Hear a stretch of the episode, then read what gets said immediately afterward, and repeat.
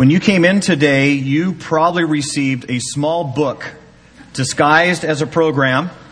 And uh, part of the reason that that was so thick this morning is that inside of it is this brochure, uh, which talks about what we do around here uh, for missions. And some of you are aware, 6% of everything that you give immediately is taken and, and funneled to our missions program, in which we use to make the name of Jesus famous, not just here in Chandler, but to take this incredible story that you and I have figured out to anybody and everybody we possibly can. It is our hope that every single adult who calls Cornerstone home at some point in their lifetime will go at least one time on a trip somewhere outside of our comfort zone, somewhere outside of Chandler, and say, look, I'm just going to leverage my influence, my person, and, and take this incredible story, this incredible testimony that I have, and just shine the light a little bit brighter. Just speak a little bit louder, especially in places where sometimes there's not a lot of light. And sometimes the story of Jesus is very, very quiet. That you and I would leverage and say, no, no, no, I'm willing to take a week. I'll take 10 days and I'll, I'll try to go make a dent in this thing and just tell the wonderful story, this incredible story that Jesus changed his lives. Our hope is, is that every adult would do that at some point. So here's what I'm going to encourage you to do. Take a look inside this brochure. I think they've got about 12 missions trips that we got listed. We're hoping this year that 100 adults will go out from this church somewhere around the world for at least a week. Um, and there's a booth that's outside. You can go visit that booth, answer all the questions. Uh, some of the trips are about building playgrounds and while we're there we you know we tell. Sometimes we go and help in schools. Sometimes we do vacation bible schools and tell the story. All sorts of amazing amazing moments. I'll just simply say this to you. If you go on one of these trips you will talk about it for the rest of your life. It, it's that powerful. It's that neat of an experience as you visit the booth, you might want to put your name down. You're not signing up for anything. You're simply saying, let me know about the trips. Because one of these days, one of those trips is going to hit my heart. I'm going to be able to go. I'm going to hop on the plane. We're going to take off together and do this. So it's in there. Hit the booth today. Find out a little bit more about it.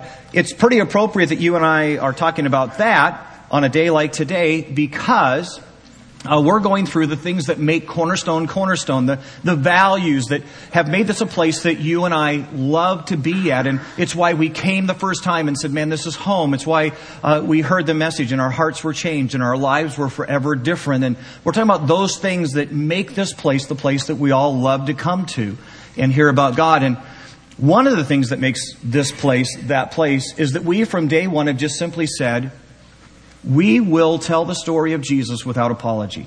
Uh, we won't be embarrassed by it. We won't be ashamed of it.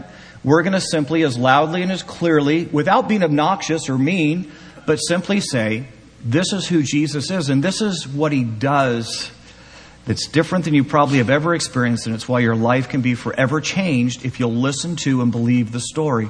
So we've done that uh, since uh, day one.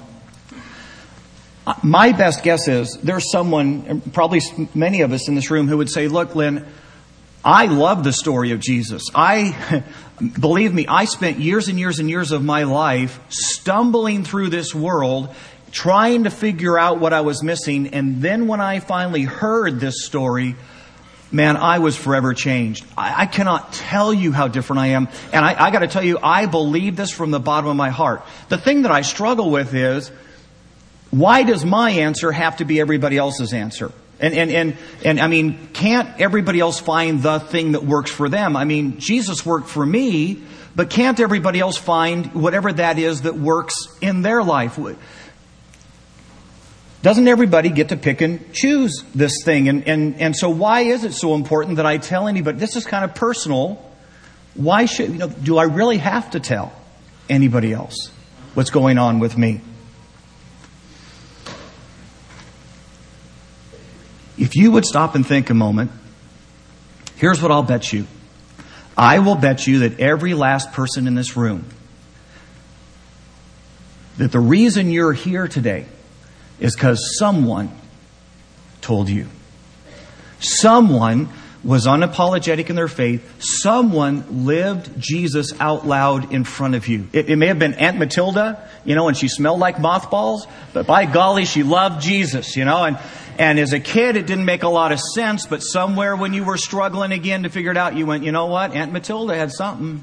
You know, it may have been a neighbor, it may have been a coworker at work, it may have been a, who knows who it was, but I can just about guarantee that every person in this room, if I asked you, would say, no, no, no.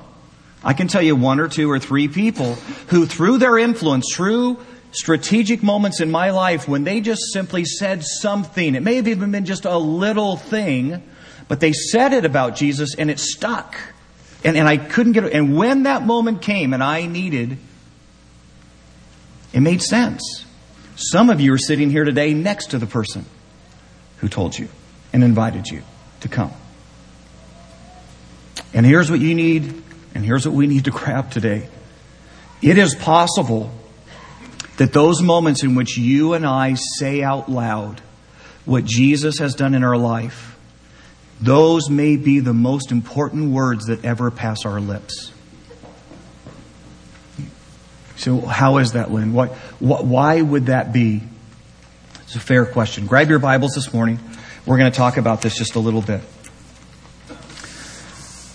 Book of Romans. If you're not real familiar, familiar, familiar with your Bible, if you go to the back and work to the left, you're going to find this book of Romans. Matter of fact, the New Testament starts Matthew, Mark, Luke, John, Acts, Romans. Romans chapter 5.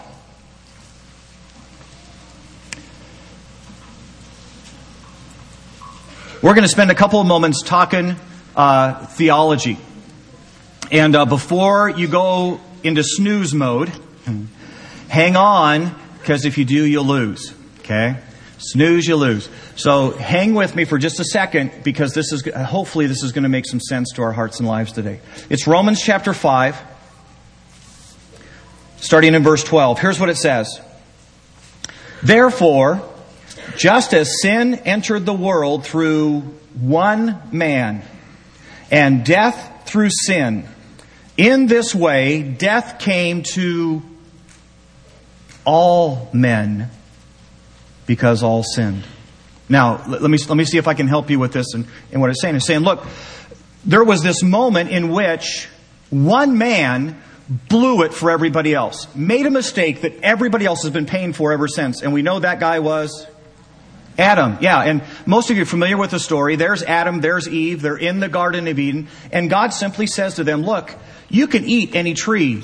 You can do anything you want to do. You simply cannot eat from the tree of the knowledge of good and evil. That's the one restriction I have for you. And you know that Satan then comes to them in the form of a serpent and says to Eve, see, there goes God again. The one thing you need to be happy, the one thing that your life is aching for, the, the one little shred of, that's what God won't let you have. And he convinces Eve to take the fruit and to eat.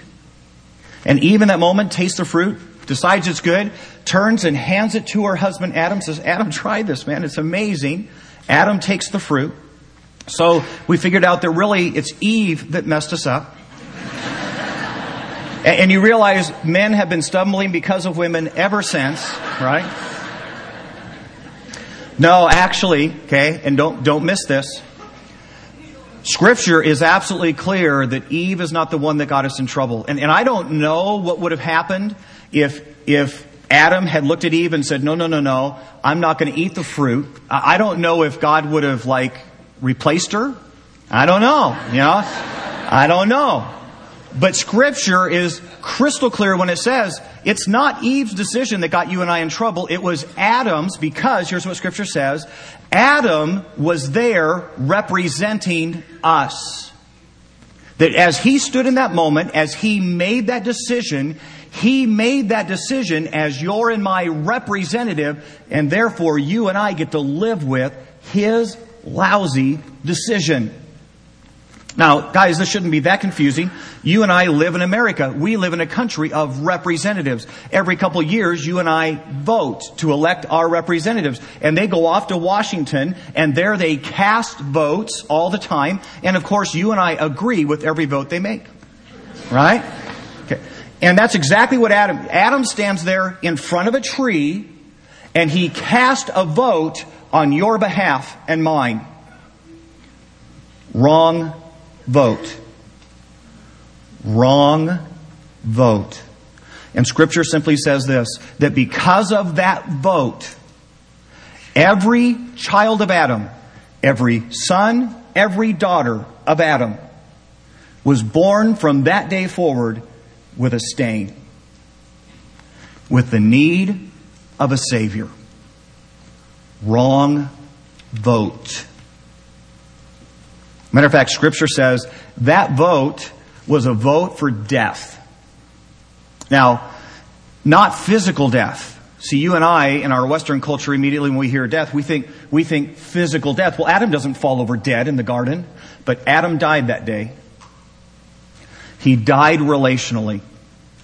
He lost his ability to relate and have a relationship with God. He gave it away. He died to that possibility. The closest you and I can get to that, I think, is divorce. Isn't that really what happens to the relationship of marriage when a divorce happens? Doesn't that relationship die? And the possibility of going forward, the possibility of doing life together dies with that divorce. You realize that Adam voted divorce from God. And the problem is this that divorce got passed down to every son and daughter of Adam. Now, I know some of you are going, whoa, that's, that's grossly unfair. Whoa, whoa, whoa, whoa. But here's, here's the answer, guys. Let's just be honest. You and I have had plenty of chances to vote since then. And the reality is we've passed, we've done some pretty bad votes ourselves, right? Every one of us has run from God. Every one of us has done exactly what God didn't want us to do and said we don't care because it's what I want to do. Every one of us has shaken our fist at God.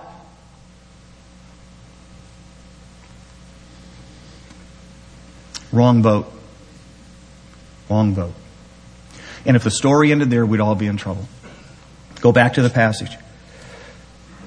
Verse 18. Consequently, just as the result of one trespass was condemnation for all men, so also the result of one act of righteousness was justification that brings life for all men. For just as through the disobedience of the one man, the many were made sinners, so also through the obedience of the one man, the many will be made righteous. Now, here's the moment. See, scripture says, all right, here was Adam, and Adam stood in front of a tree, and in front of that tree cast a vote condemning every one of us. Good news. Second Adam. See, there was another man who had the opportunity to be your and my representative, and he, instead of standing in front of a tree, hung on a tree and cast a new vote. And he said, My vote is to take my blood and cover the guilt. That's my vote. Which then left every single one of us with a choice. See, you and I get to choose who we want to have as our representative. And you can choose Adam. You can go, no, no, no, no. I'm sticking with Adam. He's my homeboy. You know, staying with him. And, and you don't have to stay with Adam. You can pick another representative. You can say, no, no, no, no, I want Hare Krishna, or I want Muhammad, or I want Joseph. You can do that. Wrong representative. Because there's only one representative who could go and hang on a tree and cast the right vote the vote of forgiveness for you.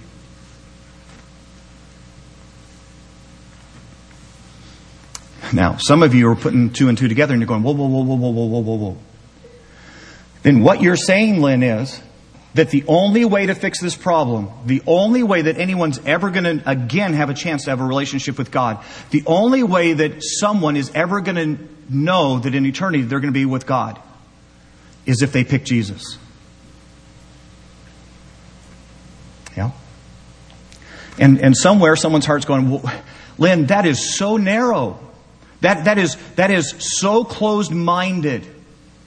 And here's, here's what you need to hear me say I, I, didn't, I didn't come up with this. This This wasn't my plan. Grab your Bibles. Go with me to the book of John. It's going to be to the left in your Bible.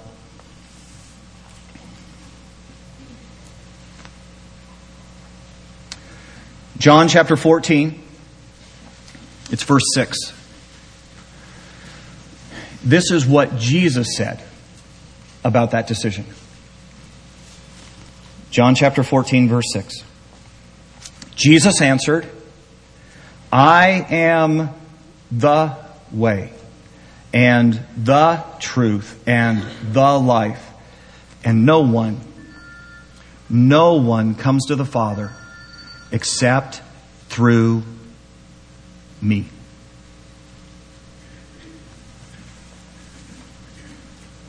And, and, and, and, let that sink in for a moment. Because you realize what that means then. That you and I who have been touched by Jesus Christ, you and I who have heard this story and it has made sense to us, and we have said, no, no, no, no, no, I'm not letting Adam represent me anymore. I'm sticking with Jesus. All of us who have made that decision in our lives and have found life in that decision, you realize that means that you and I have the words of life. You and I have the information that everybody else needs. You and I have the words of life.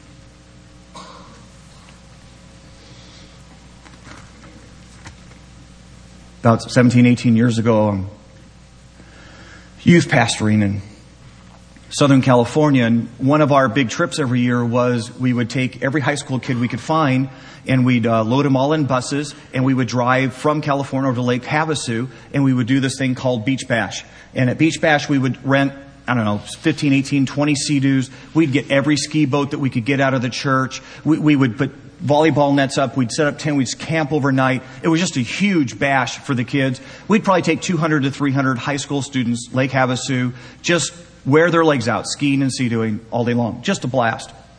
We get to the end of the weekend and uh, we're loading up the buses, getting ready to come back. And, and if you've ever been part of a big trip, you, you, do the head count and you make sure everybody's on the bus. You don't want to leave anyone in Lake Havasu. And just as we're finishing up the head count, one of my sponsors comes running up from behind and says, Lynn, Lynn, Lynn, they're pulling a young girl out of the water. Instant panic. And I go running over to the edge of the lake. And sure enough, here's four guys pulling this little gal out of the water. And thank God it, it wasn't one of our teams and they bring her up onto the shore. I have never seen a human being that blue. And they set her on the ground, and immediately her mother swoops her up into her arms and, and begins to rock back and forth and just sob. I looked at the mom and I said, Hey, uh, uh, we need we need to put her on the ground and, and we need to do CPR. And I was, I'm thinking, man, there's no hope, but you know, you got to try. Mom, in shock, just sits there and rocks, crying.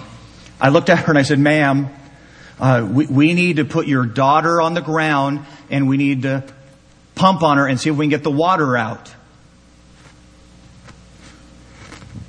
She sits and rocks. I finally looked at her and I said, lady, blow in her mouth now. And she leaned over and blew in her daughter's mouth and all of a sudden water came spitting out and eyes began to flutter. See, you just need to know in that moment, it was okay with me if mom didn't like my tone of voice. See, it was all right if, if later on she was going to go, boy, that pastor was really rude. You know that, right? I mean, the way he talked to me, you know? I mean, didn't think I knew what. Because you know what the answer was? Words of life. Guys, you, you realize what God is saying. You and I have the words of life. That those around us who haven't figured out Jesus yet, are waiting to hear. I saw this amazing video. It's, it's, a, it's a group, and, and they were, I saw it and I said, that's exactly it. That's exactly what we're talking about today. I don't even know if this group knows Jesus or not, but the words in this thing are amazing in the story of it. So I brought it in. We're going to take a look at it. This is exactly what we're saying to each other. It's a group called Nickelback. Words of life. And, and if you and I understood it that way, wouldn't we be willing to say something even if it was a little uncomfortable? And, and, and wouldn't, wouldn't we be a little bit more bold in our faith? Wouldn't we say, yeah, I am. I'm, I'm a follower of Jesus Christ. I, you, you're, you're welcome to know that. And wouldn't we do that without apology? If you and I knew deep down in our hearts words of life. And, and I know someone's going, well, I mean, wait a minute. What, do you, do you run up and down the street beating people up with your Bible? I mean, how do you do this? You know, I mean, what, what, what are you asking? And, you know, the truth is, guys, it's, it's, it's not that hard. Matter of fact, the chances are the very people that you're supposed to say something to are probably already in your life.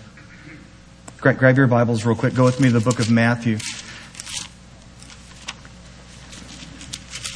Matthew's going to be to the left. Matthew chapter 5. And, and, again, this is Jesus talking about this very thing that you and I are talking together with today. It's Matthew chapter 5. It's verse 13. Here's what it says You,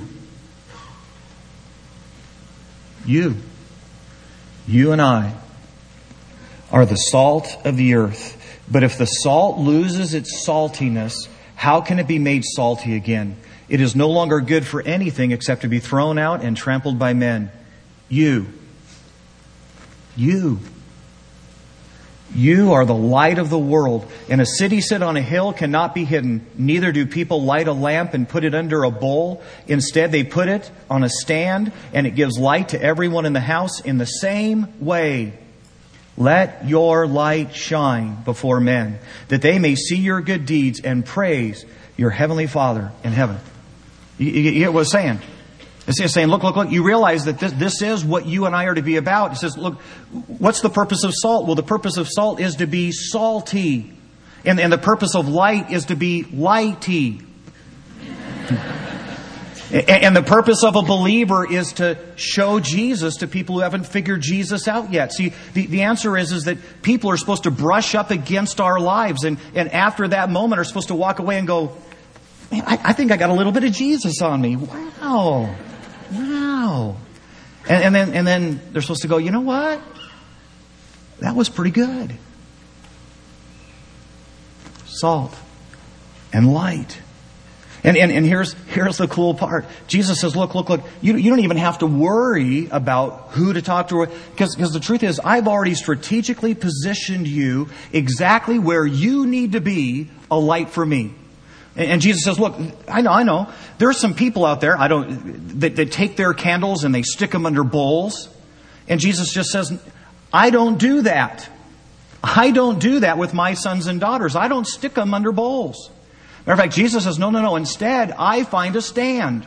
I, I find the most effective place to stick my children so that their light is going to shine to people around them who don't know Jesus yet, who haven't figured me out yet. I says, I put my kids on lampstands. See, here's the deal. Some of you some of you thought you worked at Intel for the benefits.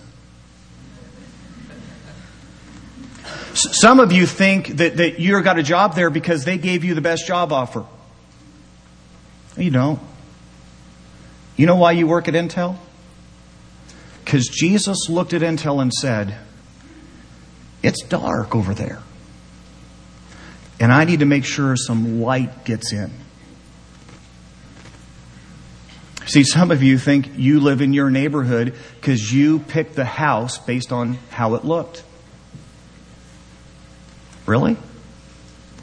Can I suggest to you today that maybe God was there making sure that your realtor drove you down the right street, that, that those custom models were there and they had the right colors for you to pick because God looked and saw the neighbors who were moving into your neighborhood and said, I need to get one of my children in that neighborhood because it's dark and they need some light. See, some of us are here today and you're going, I have no idea why I have the relatives I have. I, I have got the most heathen family in the world. I mean, I mean, my family is heathen with a capital H, and I'm just telling you, every Thanksgiving is horrible hanging around my relatives. Is it possible? Is it possible that the reason you've got Uncle Fred is because God looked and said, if, if Uncle Fred is ever going to have a chance to figure out Jesus, boy, do I have the right niece for him. Boy, do I have the right nephew for him. And see, here's the thing, guys. Jesus has already promised that he's strategically located you and that there are people all around you that he's hoping will see Jesus on you. Which then begs the question who are they? Who are they? Who is it that's a neighbor of yours? Who is it that's a relative of yours? Who is it that's your supervisor that, that, that you just go, man, that super, I hate that supervisor.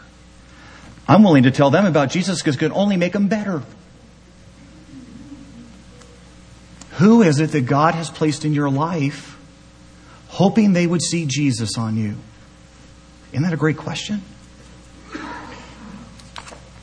Inside your program, I put a little card in, and on the card on the front side it says, My seeds. My seeds. Because here's the answer you're only asked to plant.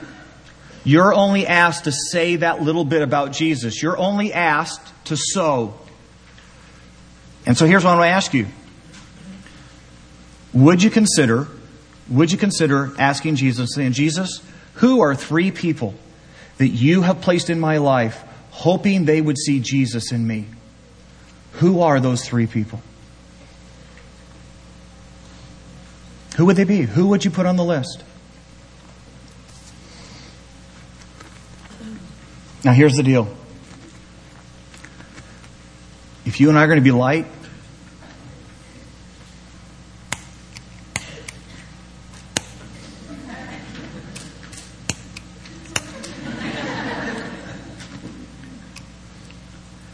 If you're going to be light, you got to say something. Because a silent voice is like an unlit candle. And, and, and here's what you need to know I don't need to hear your testimony about Jesus. The rest of the people in this room don't. We're all candles too. Okay? And, and there's plenty of light in this room. But chances are that God has placed you somewhere where there is darkness with the expressed hope that you would be the light in that darkness because an amazing thing happens when you stick light and dark. It brings hope.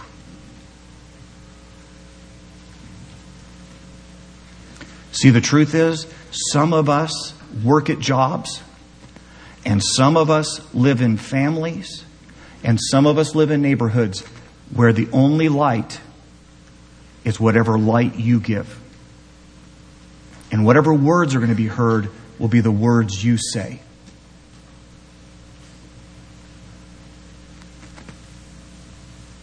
Somewhere, somewhere, we got to be willing to say it out loud. Now, here's the deal. I get it, I get it, I get it. Every one of us has had that moment when there was a chance for a spiritual conversation. You know what I mean? We were there, we were talking to a friend, someone said something, and in that moment, something in our heart said, Say something, say something, and then we got all choked up. And, and, and we left that moment and we walked home or drove and, and we said, Oh, I know, I know. I, I just know in my heart I should have said something. You know what the answer is? You probably should have. Because Scripture says that no one comes to God except God draw them. So if, if, if there was actually a moment when a conversation became a little bit spiritual or someone was talking a little bit about God or spiritual things, there's a really good chance that that's because God was stirring their heart. So here's, here's what I'm just asking. What would happen? What would happen if a church for 30 days said, you know what? When I get a chance to speak, I'll speak. When I get a chance to pray, I'll pray. For 30 days, I'll be light. So, so here's, here's what we did. On the back of that card with the three names, here's what we're going to ask you to consider doing for 30 days. Number one, will you pray? Will you pray for those three names? Will you simply pray and say, God, would you please somehow in the next 30 days show yourself to my three seeds, my three people, whatever that is? Number two, will you invite, will you invite your three seeds, your three people to come to something here? You, you know, we've got, we've got Friend Day, we've got Kurt Warner coming up. Here's what you, we're not doing Kurt Warner to entertain. We're doing Kurt Warner because this guy is an outspoken, unapologetic believer in Jesus Christ. MVP of the Super Bowl. And yet, he's going to be willing to say, look, here's why I need Jesus. In a way that's not offensive, it's not going to beat up your friends, in a way that hopefully is going to touch hearts and they'll say, oh my, oh my. We've got Easter coming up. And, and I, I we're getting, we're going to be in the new building hopefully by then. I can't tell you. What we're planning for Easter is amazing. If we can pull it off, your friends will see and hear and understand the gospel, the, the message of Jesus, like they've never heard it and seen it before. If we can get it done. What a great opportunity to just say, hey, would you come? Would you come? We have got a whole stack out there on the patio today. Cornerstone car stickers. Okay, the dreaded Cornerstone car sticker. Even have a new version of it out there today. Now here's the deal. I get that some of you shouldn't have these on your car. Okay. I've seen you drive. So if that's you, then don't. Then don't. You know, I get it. I get some of us shouldn't have these on our car. But, but here's the deal. What if, what if, what if, what if everyone, just for 30 days, for 30, what if all of us had one on our car for 30 days? I, I, wish I could tell you how many scores and scores and scores and scores of people have come to this place and said, you know, I don't know what it was. I, I saw a bumper. I just figured that many bumper stickers, something must be going on. Next Sunday, next Sunday when you come, we bought t-shirts for every single person who calls Cornerstone home. Every single one of you, we bought a t-shirt for you. And on the front of that t-shirt, it just says, it's coming. Now, I don't know what it is. I don't know. It can be Kurt Warner, it can be grand opening, it can be Easter. I don't know what it is. But, but here's what we're thinking. Next Sunday, we want to hand a t-shirt to 3,500 people and have you go out. And what we're asking is, will you wear it on Monday? and will you wear it next Saturday? And I get that some of us have jobs, and, you, and at your job you can't wear them. That's okay, just wear it on Saturday. But, but imagine this in Chandler. If 3,500 people in Chandler all wear the same T-shirt the same day that says "It's coming," and, and they're gonna they're gonna ask, right? And, and you'll go, "I don't know," but come find out when I do. You know, come see. I don't know what it is. You know. What if, what if a church of 3,500 said for 30 days, we're going to make Jesus famous? We're just going to see what we can do in a town called Chandler and Gilbert, and we're just going to see what God could do if we got a little louder, a little brighter for 30 days. What could happen? Here's what I want us to do. I want us to bow our heads. I want you to pray and say, God, who are my three names? Who are my three seeds? Who are the people you've already stuck in my life, hoping that they would see Jesus in me? Let's do that. Dear Heavenly Father, we simply come and we just, we get it. We're supposed to be salt. We're supposed to be light. We have this amazing, amazing story that everybody else is dying to hear. And so, God, we're just going to ask, would you fill our hearts with braveness? Would you just let us be unapologetic and say, yeah, I am. I am. I'm one of them. I'm a follower of Jesus Christ, and it has forever changed me. And I cannot tell you, I cannot tell you how different my life is. And if you ever get ready, if you ever get to the point where you think this makes sense, then come and ask, and I'll share with you the words of life. God, give us the boldness, give us the courage. In Jesus' name, amen.